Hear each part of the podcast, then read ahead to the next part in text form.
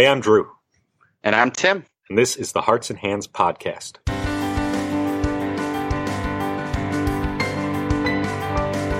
In episode 10, we talk about origin stories, and we interview Naomi Dable to talk about finding your niche.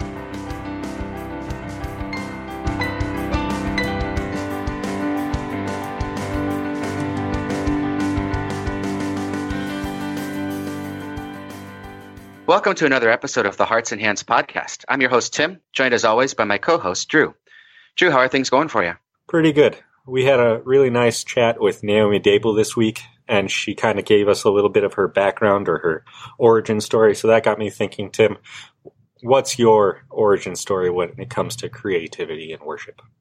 Yeah, for me, it was when I was growing up, I was a part of a very traditional style church. So we definitely had our organ that the church was led by, and then we had choirs, and I always loved being a part of choirs when I was in elementary school and middle school and even high school and college. But when I started to realize that there was something beyond choir, when there was an opportunity for that when it comes to church, my senior year of high school actually picked up a guitar for the first time with the intention of teaching myself to play so that I could play worship music. So I bought a very simple, like, Learn Praise and Worship Guitar in 12 Weeks type book. But I didn't even start at the beginning. I started at the end. It just had a chord chart, and I started picking up these chords and just learning. For my intention was to just kind of be a cover artist. I could play all these other people's songs and help enrich people through worship. And in doing so, I learned a lot about myself as an artist, actually. And one of the things I learned is I enjoy creating as much as I enjoy producing. And that's what got me into songwriting for the first time. And I'll be honest, the first few songs I wrote were not good. But to be fair, something that actually encouraged me the most was I had an opportunity to share a few of my original songs with a group of pastors and teachers that were gathered at our house for a Christmas party. My dad was a local elementary school principal, and we always had a Christmas-type party for other pastors and teachers in the area. And I came out and played a few songs, and they were very encouraging about it, which was cool. And that actually progressed even further to the point where the pastor at my church had us sing one of my songs during a worship service. And I think that was the coolest thing. And I know one of the things that comes up a lot on this podcast is permission to try, but it was permission to do. And when I had this group singing with me, and I saw the lyrics to my song in the back of the bulletin and the copyright date on the bottom with my name on it, I had people that were very, very encouraging. And a lot of that stemmed too from my elementary school music teacher, who she also was a composer. She wrote songs all the time that were for specific church events. And seeing that this is something that I maybe can do to benefit and bless the church, that was just a really cool experience for me to get to see where I've come and how far I've come and the skills that I had now with the experiences. I wasn't actually part of a worship band until 2 years into my teaching job down in Miami. And ever since then, it's just been a roller coaster and learning and growing. So I don't know. That's probably a little bit different story than you have, but I'd love to hear it. Yeah. So growing up, I always loved listening to music, but I hated playing music. My parents, forced me to take piano lessons when I was in second and third grade. And eventually, they let me quit. And then in fifth grade, they put me in junior choir, and I started learning to play the trombone and was part of the Wisco band and everything. Hated it. Eventually, they let me quit choir too. But I had to keep playing trombone, and I played it all through high school. When I got to high school, I had this life-changing moment where I heard ska music for the first time. For those of you who don't know, ska music is a genre of music that kind of came out of Jamaica. It shares some similarities to reggae, but it's usually a little more upbeat. There's lots of horns, like trumpets and trombones and saxophones and things like that. Very upbeat. It's meant for dancing and things like that. And I heard this record by a band called Catch 22, and it just changed my life. This was music that you could play on a trombone, that was really, really cool. And so I started getting more invested in music then. And then around the same time, my family was a core group family for a mission congregation in Waukesha, Wisconsin. And my dad was kind of the de facto worship coordinator. He was the only one who was really terribly musical. And being a part of a new mission like that, we got into some newer Christian music, some stuff I hadn't been too exposed to before. And my dad bought a new guitar. He had one from back when he was a teenager, but it was old and warped and everything. So he bought a new guitar so that we could start using it in worship. And this was right around the same time that I got into ska music. And so then I wanted to learn to play guitar so that I could learn to play ska music. And then once I learned to play guitar, I wanted to learn how to write ska music. And once I started doing that, I also got involved playing it in church too. And as I got more involved with writing music, I wrote some songs for church, and they were gracious enough to let like a 17-year-old kid play a song he wrote in church, which was really cool. And I started getting more involved in the planning part of church. Like I said, my dad was kind of the worship coordinator, so I could just kind of bug him and be like, hey, Dad, can I pick one of the songs this week? Hey, Dad, can I pick all of the songs this week? Hey, Dad, can I, like, you don't even have to play this week. I've got music taken care of. Just let me do it. And he just gave me more and more permission, like you said. And that was really cool. And then I got to college, was involved in lots of different bands there, wrote a lot of music then. Not too much of it was for use in worship, but I wrote a ton and met a lot of people, and that's, you know, where I met Kent, which is the reason I'm down here at Illumin right now, because he introduced me to the opportunity that was down here to do worship music. And I've just, kind of like you said, it's been a roller coaster. Yeah, that's kind of my origin story, if you will. Well, I think hearing a little bit of people's backgrounds is always a great thing, and talking with new people is great. And in this interview, Naomi gets to share a bit of her background and the way that she really found her niche and what she's most comfortable with. Let's get to that interview now. Today, we're excited to welcome Naomi Dable to the podcast. Welcome, Naomi. Hi, thanks for having me. For those listening, could you tell a little bit about yourself and what you do? Yeah, I'm Naomi Dable. I'm a hand letterer and graphic designer and the owner of Naomi Paper Company, which is my business, which features art prints, greeting cards, small gifts, and things like that, that all feature my hand lettering and illustrations. And underneath that umbrella of Naomi Paper Company, I kind of have a number of facets to the business. So there's the products that I sell. There's also digital resources for churches, like sermon series art and promotional graphics that are usually based off of the contract work that I do for other churches and ministries. So I'm a member at Victor of the Lamb in Franklin, and I've been doing work for them for a few years now. And then I also do some work for Divine Savior down in Florida. Awesome. Just looking through some of the products on your website and everything, even though you have several different types of products like you were just talking about, it feels like they all sort of fall into the same sort of niche. Could you talk a little bit about how you found that, or was there a lot of trial and error, or is it just something you always wanted to do? Yeah, so I guess I would call hand lettering definitely my niche. So I'm a graphic designer, which helps me take my hand lettering from something on a piece of paper to the products that I sell. So within design, I always kind of, when I first stumbled into it, I guess I had missed drawing and kind of the handmade quality within that. And so that's kind of what led me to lettering along the way, was just looking for that handmade quality and finding something where I really enjoyed the process as much, if not more, than the final piece that it created at the end. Have you found with particularly lettering, how is it different or more unique than other types of visual design?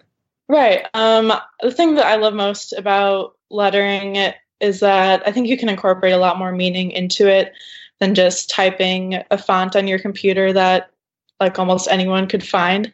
And fonts and like typefaces, they do carry a lot of meaning, and each one kind of says a different message. But with lettering, you can just make something completely unique.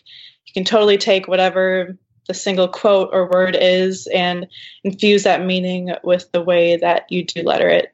And it also just has that handmade look where I feel like even in this growing digital age, I guess you could say, I think we still really crave that connection that I think lettering really brings to the table. You mentioned that you can convey different things rather than just using a font. You can convey a different message or a different meaning by doing hand lettering. Could you talk a little bit about your process and how do you go about trying to convey that meaning through your lettering?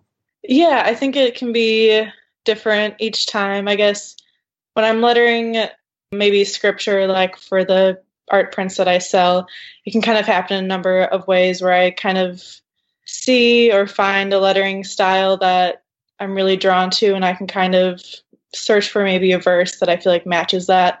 Other times, like as I'm reading scripture, I'll see a verse and kind of instantly understand or instantly kind of get a vision of kind of how I picture the lettering style to be.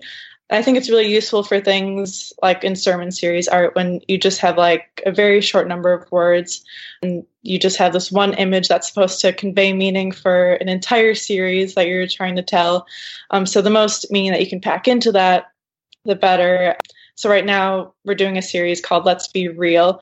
And so I really try to emphasize the word real and making that as kind of hand-drawn as possible to kind of emphasize that meaning of real people's lives, real people's struggles, and things like that. So I usually go through a number of sketches. I'll start out just kind of sketching things in pen. It's something I've learned that you can't erase it. And so sometimes what I like to call happy accidents happen along the way. Something I didn't really mean to draw in a certain way ends up kind of catching my eye and being that stronger element that I end up going with. So I usually sketch out a number of ideas, look back on the ones that really stick out, and I think hone in that meaning that I'm going for, and then kind of trace over those still by hand for a while before I end up scanning in what I've drawn and to add color and things like that on the computer.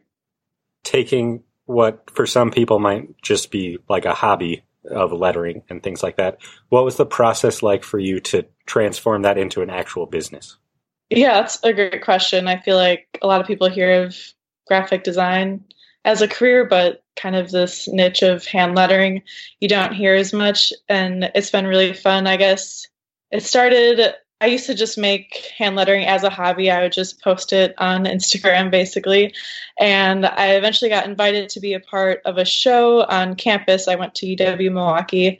They had a gallery show called Art and Faith. So it was different artists of all different faith backgrounds and how their faith influenced their art. And so I was invited to represent the Christian faith because someone had known about the lettering that I've been posting on Instagram.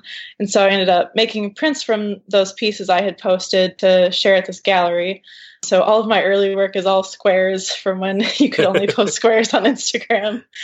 So it's always kind of funny. At that show, I had people, some people bought my work there and then kept asking me if I sold prints of it.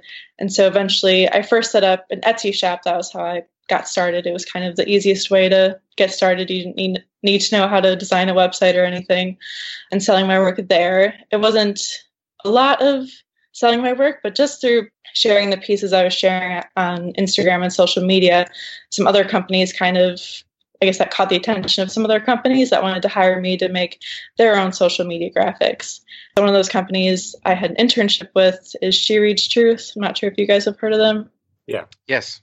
Yeah, so I interned for them, this is almost 3 years ago now, and that was kind of when I was more opened up to this idea of it really being a job, because I was kind of working under their hand letterer. Like, she was a graphic designer, but her title was hand letterer, and seeing how much they really valued that handmade quality and the meaning that lettering can convey. And so I was doing social media graphics for them, among some other work. So yeah, social media graphics, I guess, were where it started as more freelance and making a bit more money in that area as like a career.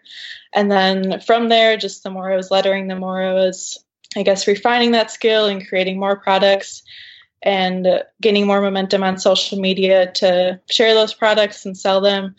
And also at the same time, slowly doing more and more work for my church, Victor of the Lamb, and seeing how, I guess initially I was just doing it volunteer. And it was really fun seeing my skills grow in that and seeing how valuable it can be, especially in a church setting. You mentioned earlier that, like, when you work with a pen, for example, you don't really have an eraser. Do you usually start with a pen or a marker, or have you done stuff where you do pencil first? I guess, what's your process when it comes to that? I almost always start in pen for that reason, like not letting myself erase things, because then you can kind of get hyper focused on one idea, trying to perfect it before you've really explored any other ideas. And sometimes the first idea I have is the one I go with, but not always. So I always think it's good to explore a variety of ideas. And then usually my next step is pencil. That way I can erase things and refine them and try to perfect them to an extent. And so after I finish kind of a more refined drawing in pencil, I usually trace over that again in like a dark marker or a dark pen, something that has a lot of contrast on the paper. That way it can scan in easily. I say scan, I just use my phone really to take a picture of whatever I drew. So it usually starts out black and white. And then I bring it into my computer and use Illustrator or Photoshop to add color and further manipulate it. Well, Naomi, it's been great talking to you, and definitely awesome to hear about your work, your hand lettering, your process. For those who want to see some more of your work or maybe get to know a little bit more about you, is there anywhere that we can point them to? Yeah, so you can find all of my products at naomipaperco.com. You can also find me on Instagram at naomipaperco and Facebook. I do a lot of live shows where I'm selling my work at different craft shows. I always put that information on my Facebook page, which is at Naomi Paper Company. And then for your listeners, you guys can use the code Hearts and Hands, all one word, at naomipaperco.com to get 15% off your order through the end of March.